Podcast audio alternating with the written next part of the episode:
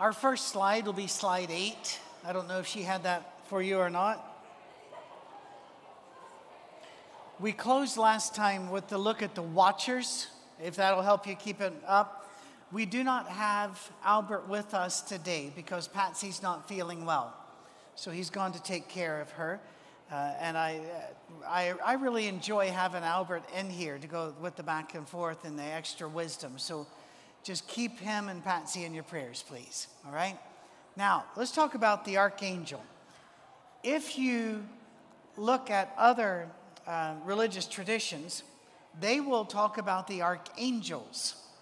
And in fact, um, let me go over here and get my, uh, my phone because that's my Bible in these times after I packed up everything by mistake. Um, when I was a boy, I had people tell me that Michael was the archangel of the Old Testament, and Gabriel was the, old, uh, was the archangel of the New Testament. I don't know if you've ever heard that or not. It's not true. There is only one angel in Scripture that is known as the archangel. You do need to be aware that in extra biblical literature, books out there that aren't the Bible, you will often run across a bunch of different archangels. In the book of Enoch, which is a book that the Jews hallowed but did not consider scripture. I cannot find a time in history where the majority would have considered it scripture, but they did hallow it. And only First Enoch, second, third, and fourth weren't written by the same guy, and they are pretty rough sledding to get through, frankly. They make Ezekiel and Revelation look easy. Um, and I'm not really sure they're worth the effort, frankly. But, for, but if you've never read the book of Enoch, uh, you can get modern day translations of it, and you can even get that online for free. Uh, I've got hard copies of it. I find it a fascinating book, but that has a lot more angelology in it than the Bible actually does. Uh, Michael is a messenger of law and judgment. He's pictured in Scripture as a being in armor. He leads armies of God. We saw that last week in Daniel chapter 10, but he also makes a showing in Daniel chapter 12 uh, and, and staying in, in, with 12, shall we say, go to Revelation 12, and you'll see him even at the end, verses 7 through 12. War broke out in heaven. Michael and his angels fought against the dragon, and the dragon and his angels fought back. But he was not strong enough, and they lost their place in heaven the great dragon was hurled down, that ancient serpent called the devil or Satan, who leads the whole world astray. He was hurled to the earth and his angels with him. Then I heard a loud voice in heaven say, Now have come the salvation and the power and the kingdom of our God and the authority of his Messiah. For the accuser of our brothers and sisters, who accuses them before our God day and night, has been hurled down. They triumphed over him by the blood of the Lamb and by the word of their testimony and it goes from there, and a warning given to us. If you don't know that, what that's talking about, because we did just break into a story, we do not know when Satan was tossed out of heaven. God had showed so much amazing patience. Uh, we see in Job, he's still wandering in and out, making accusations. Jesus, after he sent out a bunch of people to tell people you know, the good news that salvation had come to us through him. Uh, when they came back, they told him all the wonderful stories that had taken place on their journey. And he said, and he rejoiced and said, I saw Satan thrown out of heaven. The, the phraseology, the tense of that verb doesn't show up very well in English. So he might have been saying, I witnessed it, or in the past, or it happened when you went out, it's just, I would, I would just say it seems to be more of a process than an event. Over time, God continued to lose patience with this. And when Satan pushed too far, too far, do you say, what would that be? Well, there are two candidates for that. Revelation chapter 12 is a story of a woman going to give birth when a dragon lays in wait to kill the baby. That is a metaphorical telling of the story of the birth of Jesus, the advent of Christ, because the devil knew the plan. Remember, he rejected it. So he knew the plan and evidently went after Jesus there. Or he was the one who moved Herod to kill the innocents a year or two later. Or this is a compression of a story. Jewish people do this.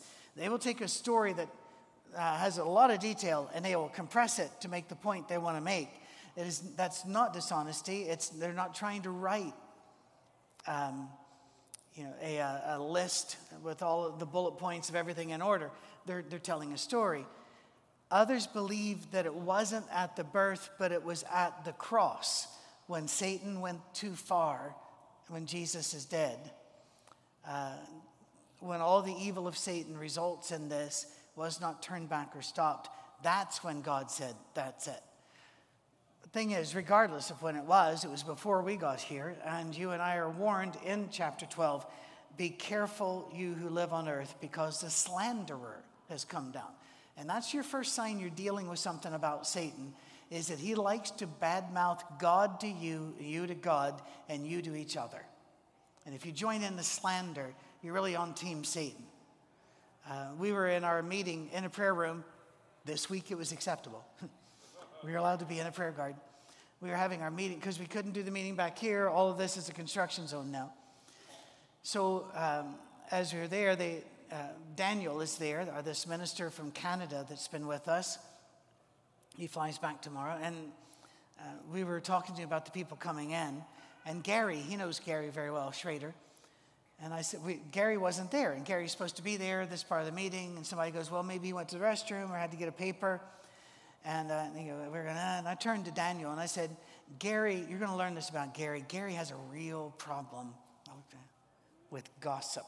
And of course, everybody cracks up because it was, it's supposed to be humorous, and, and our, our people get the humor. Whenever I read anything that attacks another believer, it just makes me cringe, going, that's too close to Team Satan. I'm not going to join that. Just not going to. Michael the archangel shows up in uh, 1 Thessalonians chapter 4 and verse 12. He also shows up in Jude verse 9. There are no chapters in Jude, but there's, uh, as, uh, as, is up there. Gabriel is not an archangel. He is never called an archangel. But if you're going to see an angel, I'd recommend Gabriel. Because I've never, I, I can't find a time when he gives bad news. He's the good news guy. Now, it can be mixed. For example, with Mary, when he says, Blessed art thou among women, the blessing was going to mark her for life, was it not? It was going to make her life difficult the rest of her life. Even her own sons did not believe her story about how she got pregnant uh, with Jesus. Not until after the resurrection, which is kind of a, that's pretty good argument there that something miraculous is going on. After the resurrection, in fact, James, his brother, became the leader of the church in Jerusalem and prayed so much that his nickname was Camel Knees because he had calluses from kneeling on the stones. Um, some, his brother saw something that turned him around. But Gabriel is mercy and promise. So in uh, Daniel chapter 8 and Daniel chapter 9, Gabriel shows up with here's the good news. In Luke chapter 1, good news. But let's talk about, because we, we only have uh, another 25 minutes this morning because we ran a bit long with the visitation. Preacher was perfect on his timing. Okay, a little long. I got excited. I like doing that, going back and asking questions. I like asking questions about assertions. It's just fun. And yes, people do that to me as well. I think many of you know this. When I go speak at universities and, and working with the law enforcement groups and military groups, I'm normally not teaching scripture. I'm normally working on fear and combat response and this sort of the other. But they'll see in my bio that I'm a believer. And one of the things we always leave at least a couple of hours where people can write their questions or step up to a mic and just ask. And I just stand there and we, I don't leave until the last question's done. I enjoy that. And yeah, even some of the questions that get a bit snarky, uh, I'm good with that. I'm good with it. You bring it on. Um, and I don't snark back usually. Come on, people. If it's a hanging curveball, I'm going to swing. But most of the time, I don't. Uh, I, I used to be a lot meaner on that one, and, and God kind of has humbled me somewhat. In Genesis chapter 28. Let's look at unusual appearances of angels just for fun and the remaining time we have here. In Genesis 28, we have angels on a stairway. Um, Genesis 28, are we there? Okay, great, thank you. Jacob left Beersheba and set out for Haran. When he reached a certain place, he stopped for the night because the sun had set. Taking one of the stones there, he put it under his head and lay down to sleep. He had a dream in which he saw a stairway resting on the earth with its top reaching to heaven, and the angels of God were ascending and descending on it. There above it stood the Lord uh, speaking. Now, let's talk about these angels. Later on, Jesus would be talking to Nicodemus. And that's where this story gets its definition because of what happens in that meeting. Let's back it up. When I was a boy, this was a ladder. Anybody else was it told a ladder? Your kids, yeah. Well, the, the word, this is a neat thing about uh, Christians constantly examine their faith and check to see what the word means and did we get this wrong and where, you know, let's dig over here to see if something's true. And the word means a stairway. It just does. We got we had the ladder thing wrong. So now in our Bibles it says stairway. Does it make a big difference? No, except it makes me smile because uh, the writer of Genesis wrote about a stairway to heaven long before, you know, these, these, um, a man became a millionaire by writing it. Uh, and it just makes me smile. But anyway, what are the angels doing?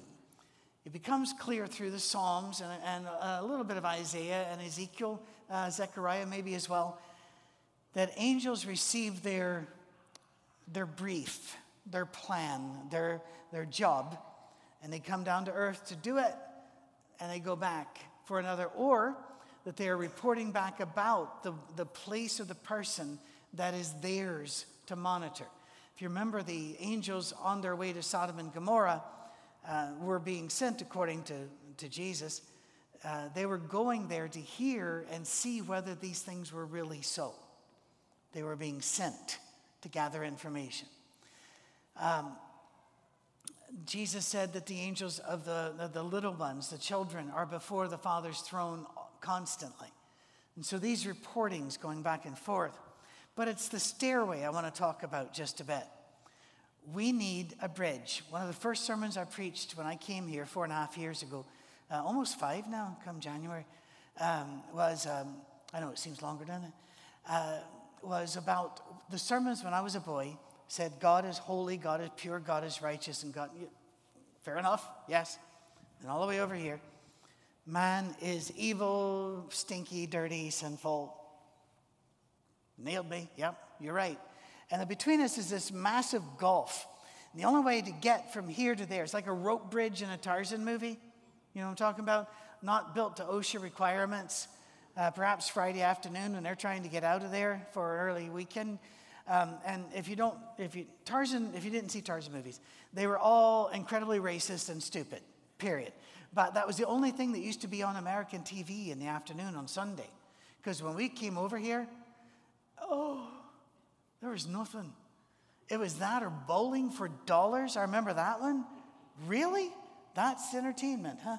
And some people, you know, the kids will say, What about sports? No, Back in the day, old people, you know what I'm talking about. You got the game of the week. You go your entire young adulthood and childhood never seeing your team on television. And so it was, it was just a vast wasteland, so it was. So, um, anyway, you always have stars, Tarzan would always wrestle some stuffed animal, and then they would do cut to, you know, something that's uh, Marlin Perkins did for, you know, Mutual of Omaha. Then they just, you know, crop that stuff in it was, it was awful. But one of the things in every Tarzan movie is that our hero has, or in um, Indiana Jones, uh, our hero has said something he should not have said. He's been somewhere he should not have been. He has seen something which he should not have seen. And now the natives are restless and he's on the run. If you remember the very opening of the first um, uh, Indiana Jones movie, it's the same thing, where you, you run through the jungle and every now and then you stop because you have to for dramatic effect. And then got to run again, got to gin that up. And then it comes to a great cliff, right? Every every movie. And they'll even get to a point where you have to do this. You just can't even say, oh, there's a cliff over there, I shall move this. To No, no. You have to run right up to it and a bit has to break away. It's in every movie.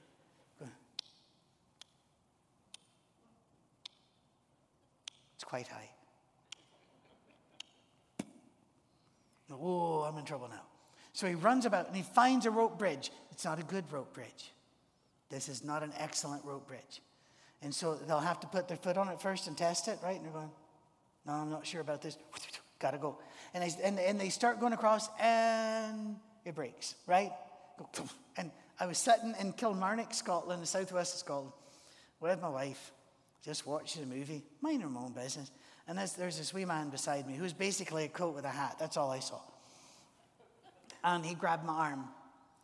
You don't do that. We're, we're Scots. You don't touch us. He grabbed me, and he's Scots too, but evidently he was on his own. And he grabbed my arm and he goes, Do you think you'll make it? I looked at him. I said, We're five minutes in, and they named the movie after him. now, play with a sticky floor or something. Uh, yeah, just it was it was an odd moment. That's the bridge that I grew up thinking that was between God and man. Because you could love Jesus with all your heart, but oh, you chose the wrong church. Oh, you played an instrument. There you go. Oh, you let a woman do something. Those women. We'll go out there. Oh, you let a kid come up. Two kids on the stage. Um, it was like there was going to be at the day of judgment was a rickety bridge with Jesus and the angels on the other side playing a Red Rover, Red Rover, St. Patrick Ride Over game. You got to outwit the angels to get in, right? And there's going to be a pop quiz. You know, when you get there, did you, you know, what did you think about this doctrine? How did you, uh, what do you think about elders? Now about the book of Zechariah. Then we're all going to panic, aren't we? Anybody read Zechariah? You know, get them up to the front. That's what we were, but God sent a bridge. He sent a stairway. He sent a connection between heaven and earth the mundane and the spiritual, the, uh, the temporary and the permanent. Yeah, a bridge only works if it has two ends.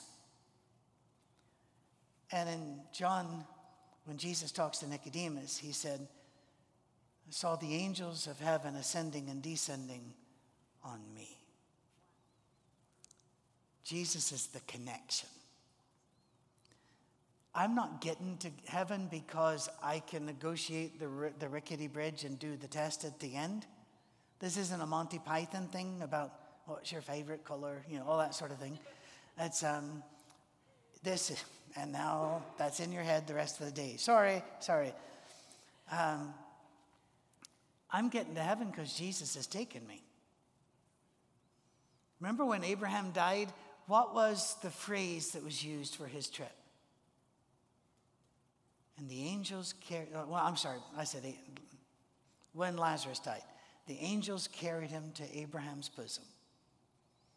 You don't have to make the trip, It'll, you're taken care of. You got it. You're good. You, the, uh, Jesus will do it. So I'm saved, and I can say, yeah, I'm dirty, stinky, awful, sinful. Uh, and I get that, and I wish I wasn't, but I am, and I'm trying harder, but I, I fall constantly. I get that as well. He knows that. He's not surprised by it but he, I'm going to heaven because he said so and he's not a liar. It's amazing. I'll go to churches and say, How many people here know if you die today, you're going to go to heaven? It's amazing how few hands go up. I think some of it is that native Christian humility of, I think I am, but I won't reveal that at this moment because people will judge me. But I think a lot of it is because we've been taught fear that we might get something wrong. Do you have Jesus right? You're good. You don't need Jesus and. Jesus can do it. Jesus is the stairway. The angels are able to do what they do. In fact, those angels that were going to Sodom and Gomorrah, who was with them? Jesus. The scripture says. Well, oh, it had to happen sometime. I'm going to have to do this one anyway. Um, there was a time when an angel appeared to a, a beast, shall we say, now, I used to love this passage, but then the new versions came out and, and they don't say ass anymore. And they say donkey. And I'm a Scotsman, and ever since Shrek, it has killed this story for me. Because I'm trying to tell a serious story, and the kids go, Another one's going, We're making waffles, you know, and it's, it's just awful. Numbers 22 uh, verses 21 through 25. Balaam got up in the morning, saddled his donkey. I, people, just read the stories and put the word ass in. It's a lot funnier. It is just, it is. It's a hoot. I'm just saying. I'll move on. Um, but God was very angry when he went, and the angel of the Lord stood in the road to oppose him. Balaam was riding on his donkey. See what I mean? Oh dear. And his two servants were with him. Then the donkey, donkey yeah, saw the angel of the Lord standing in the, in the road with a drawn sword in his head. We've seen this happen before, haven't we? Remember last week? The commander of the army of the Lord, Joshua. Jesus, Jesus is the angel of the Lord. If you know, it's the, it's not a, it's the angel of Yahweh. He accepts worship. Uh, he says what he will do. He countermands, um, and we'll look at this here in a couple of weeks, uh, countermands an order from the Father. God made a sentence on Israel for numbering the people of Israel, and halfway through, the angel of the Lord stops it. Now, who can do that? Only Jesus can pull that one off. So, anyway, uh, he stands here with his sword drawn. Well, when the, the he, was in a narrow path through the vineyards with walls on both sides. When the donkey saw it, the angel of the Lord, uh, it, it pressed close to the wall, crushing Balaam's foot against it. So he beat the donkey again then the angel of the Lord moved on ahead, stood in a narrow place where there was no room to turn either to the right or to the left. If you don't really get what's going on here, according to David in Psalm 139, the Lord herds us through life, trying to move us where we're supposed to be. And what was it the angel said, uh, or Jesus rather, said to, Jesus, to uh, Paul on the road to Damascus? He says, Isn't it getting hard to kick against the goad? In other words, I'm I'm using that little whack trying to get you that way, move you. The, isn't it? Aren't you getting tired of this? Don't you think you ought to just respond and do it? Well, he is being herded. And Lord opened the donkey's mouth and it said to Balaam, What have I done to you to make you beat me these three times? Um, that would be a startling moment. It would to me. But what gets me is the next verse. Balaam answered the donkey. Let's just sit and think about this for a while. I would have elevated, wouldn't you? Donkey talking, oh, I'm, I'm away. I'm off this thing. You know, get out of me, spirit of whatever you are. But he goes, what? And he goes, You've made a fool of me. Yeah, I'm not sure the donkey's the one that did that. If, uh, if only I had a sword in my hand, I'd kill you right now. Irony alert. There is a sword, but he didn't have it. The donkey said to Balaam, Am I, I love this. Hey, we're buddies. we go back. Don't you remember all the good times? Yeah, am I not your own donkey, which you've always ridden to this day? Have I been in the habit of doing this to you? And Balaam's going, No. He's not in the habit of talking to you either, Balaam. You're going to need to open your eyes to what's going on here. Then the Lord opens Balaam's eyes, and he saw the angel of the Lord standing in the road with the sword drawn. So he bowed low and fell face down. angel of the Lord asking, Why are you beating the donkey these three times? You know, I'm the one, I came to oppose you because your path is a reckless one before me. The donkey saw me and turned away from these three times. If it had not been turned away, I would have certainly killed you by now, but I would have spared it. I like the donkey. This is just a fun story. It really is. Oh, like I don't know why we don't have more fun. Uh, no, I know why. Because we're afraid that if we're not supposed to smile, this is very serious business here. No, it isn't. God can have fun. All right, I'll go there. We serve a God that lifted up the back end of a baboon and painted a rainbow on its butt. You gotta love a God like this. And you gotta wonder where we got the idea that we had to be so miserable all the time. You know, the parents came up to apologize for the. It didn't bother me. Did it bother you? Of course not. Why? This is fourth. We're happy. We're going to heaven and we're okay with it. Because Balaam said, I, if I, have sinned, I didn't realize you're standing on the road. Now, if you're displeased, I'll go back. And then they have the old discussion. And I can't, I wish that it ended with that Balaam put his arm around the donkey. They went out and, you know, had a cup of tea and put aside their differences. But it doesn't. But it just shows you angels are around. Now, does this Bible, does this mean that donkeys can see angels? No, I, I don't think that's what it's trying to say. And I've had people come up to me saying, you know, the dog knows when there's a presence in the house. And I'm going, that's going to be kind of hard to measure scientifically. We know, uh, the, but they will say things such as that, um, well, we, well known for years. I don't want to freak anybody out. Uh, nursing homes and such have a dog often, uh, and it's, it, it's a therapy dog, really, for the whole place. And, and it does help people in a variety of ways. But in some of them, that dog, if it's just on its own, will go and sit in one person's room, often not, that, not the one it normally sits in, before that person dies. And some people get very freaked out by this. Oh, they must see the angels like. Actually, dogs smell disease progression and they smell the breakdown of tissue. Now, if your dog comes running up and stares at you today, don't freak out. I'm pretty sure that's not what's going on. And some dogs don't get it, they smell it and don't care. You know, this is why we rarely have like a, a Jack Russell as a therapy dog in a nursing home. It's like, you're dying, I don't care what's out there. You know, and if you're dead, can I have your snacks? Um, oh my goodness. Jack Russell's, it's like they're on their third cup of espresso all the time. Tie a, tie a string on them, they're a balloon. Um, in Judges 13, we already looked at that. He is a mighty man, a mighty. Uh, well, no, we didn't look at that one. Oh, yeah, let's go that way. Um, let's go to Judges, because um, that's actually a pretty good story. Judges chapter 13. Did I go there? Yep. All right. Now, the wife, uh, uh, starting in verse 2, let's just go ahead and read this. We only got a, a few more minutes, so let's, let's cover what we can. A certain man of Zorah named Manoah from the clan of the Danites. I know if you know your Old Testament, Testament history, you know that means he's a Jew. He's part of a small clan. Had a wife who was childless, unable to give birth. That was her huge. Women always got the blame because they, it was believed only the man had the seed and the woman had to cook it and if he'd done his part and she didn't produce a baby, it was all her fault. It was not until the 1800s that we proved that both were equal and that. When the big meeting, and I, I promise I'm not making these terms up, between the spermatist and the ovist took place, that's, that's a meeting I'm, I'm, I'm all right not being invited to, frankly. Anyway, the angel of the Lord, that be Jesus, appears to her and says, You are barren and childless, but you're going to become pregnant and give birth to a son. Now see to it that you drink no wine or other fermented drink, that you do not eat anything unclean. Oh, that's a little bit ahead of time, isn't it? Hmm.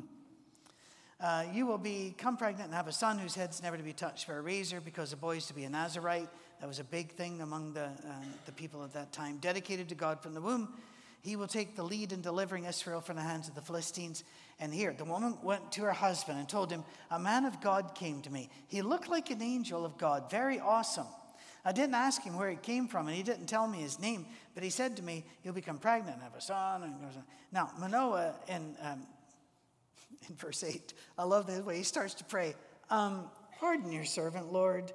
I beg you to let the man of God you sent to us come again to teach us how to bring up a boy, the boy who's to be born.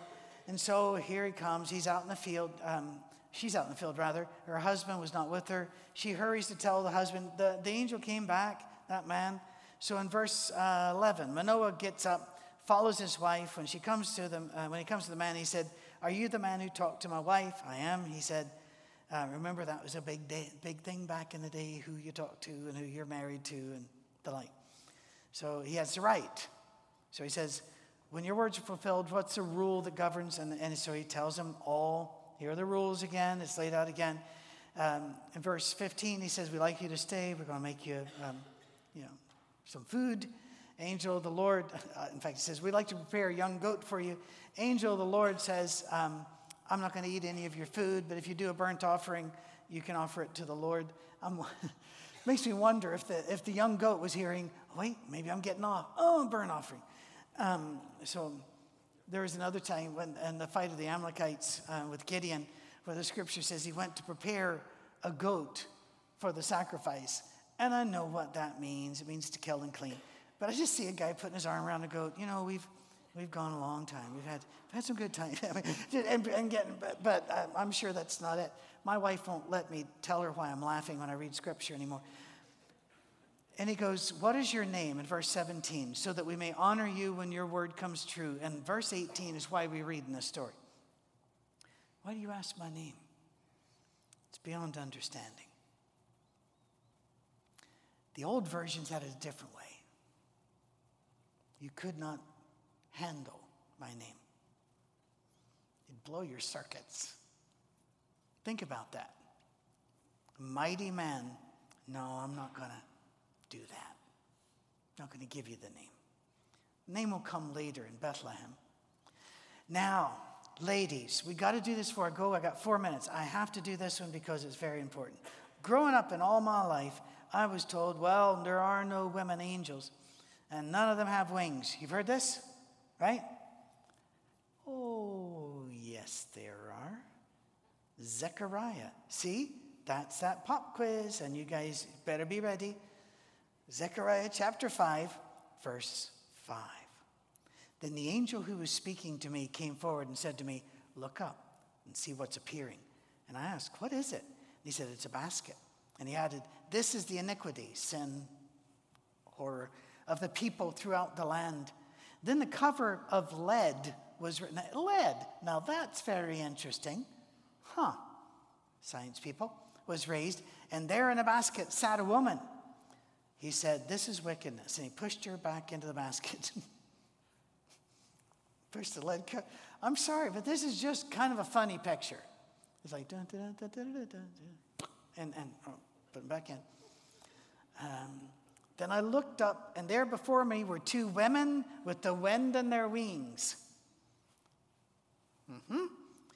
They had wings like those of a stork, and they lifted up the basket between heaven and earth. Where are they taking the basket? asked the angel who was speaking to me. He replied, To the country of Babylonia to build a house for it. The house there is really more of a pen, a prison. When the house is ready, the basket will be set there in its place. These are angels, they're women, and they got wings. Ta da! Aren't you glad you came? Right? Really? You see, Samson killed a lot of enemies with the jawbone of an ass. And I just want to prove that my life proves he can still use the jawbone of an ass to do some things. So I hope you enjoy the stories. I hope you take them with you as you, you cherish them, you love them, you share them with your donkey. Um, they appeared, we already brought this up in Luke 16 at the death of a beggar, Lazarus. They appeared in Acts chapter 5 at a jailbreak for Peter to get him out of there, and at the gates of heaven. I'll say this as my close. In, in Revelation 21, 9 through 12, you see it up there. The, uh, when my son joined the, the Marine Corps, that was a big day for us because we've always been Royal Marines or the Scottish Black Watch Unit, which is an infantry unit. And um, this was new for us to have somebody on the U.S. Marines, you know, on the winning side. And, doesn't have to, to fight in a skirt. There, was, there were some benefits. Um, it makes parachuting a lot more comfortable, but less terrifying to those below. I'll just move on. The, uh, it, it, it, was a, it was a very special time for us. And the Marines took us into the family. If you don't know Marines, they are different. As soon as he signed in, we started getting visits from Marines. Um, almost always sergeants, a couple lance corporal, saying, Everything okay? Do you need us to help you with anything around the house? I mean, it was serious. And in fact, the major, when he swore my son in, looked at us and welcomed us to the Marine Corps. And I'm going, my hand wasn't up, was yours? You know, were you pointing at me? Um, but it meant, he said, you're now in our family. And the entire time he was serving, we were checked on and we were helped. And it was an amazing thing. It really, really was. And so we absorbed Marine Corps culture. And right after my son got out of boot camp was a birthday for the Marines. And so he came in as a fresh nothing, you know, private. And if you don't know that, the, the one who's youngest, that would be him, uh, gets the first piece of cake. And, uh, and he is served by the highest ranking one there, which at this one was a colonel. So it's kind of a big deal. But they have a line, they have a Marine Corps hymn. And there's a line that if, if the Army, and Navy, and like ever get to see heaven, they will see that its gates are guard, guarded by United States Marines. And I'm going, ah, ah. and then I read Revelation 21 and go, oh, it's angels. Okay, fair enough. But uh, anyway, I, I, love the. I want to bring up a story and let you go. When my son was just a, a boy, of like 10 or so, we watched the Bourne, the first one. What was the Bourne something? Was it Identity, the first one? Um, and there's a fantastic scene there where the guy is sitting on, he doesn't know who he is. you know, completely. And he's sitting on a bench, and two police come up to hassle him, and he completely dismantles them. And he goes, that happen? And I'm going, You know, that'd be brilliant. That really would be. Because if he stood up and go, You know, that doesn't go with that, and I, I would change the uniform. Oh, no, I'm a designer. You know, but he, he turned out to be a warrior. And then as he runs from the police, he runs into a U.S. embassy. And the police are trying to follow him. And if you've ever been in an embassy, you know how this works. The Marines just stepped in between. No, you can't come in. And my son turned to me, he goes, Is that true? I went, Yes. An embassy belongs, that is sovereign territory of that country. That's America.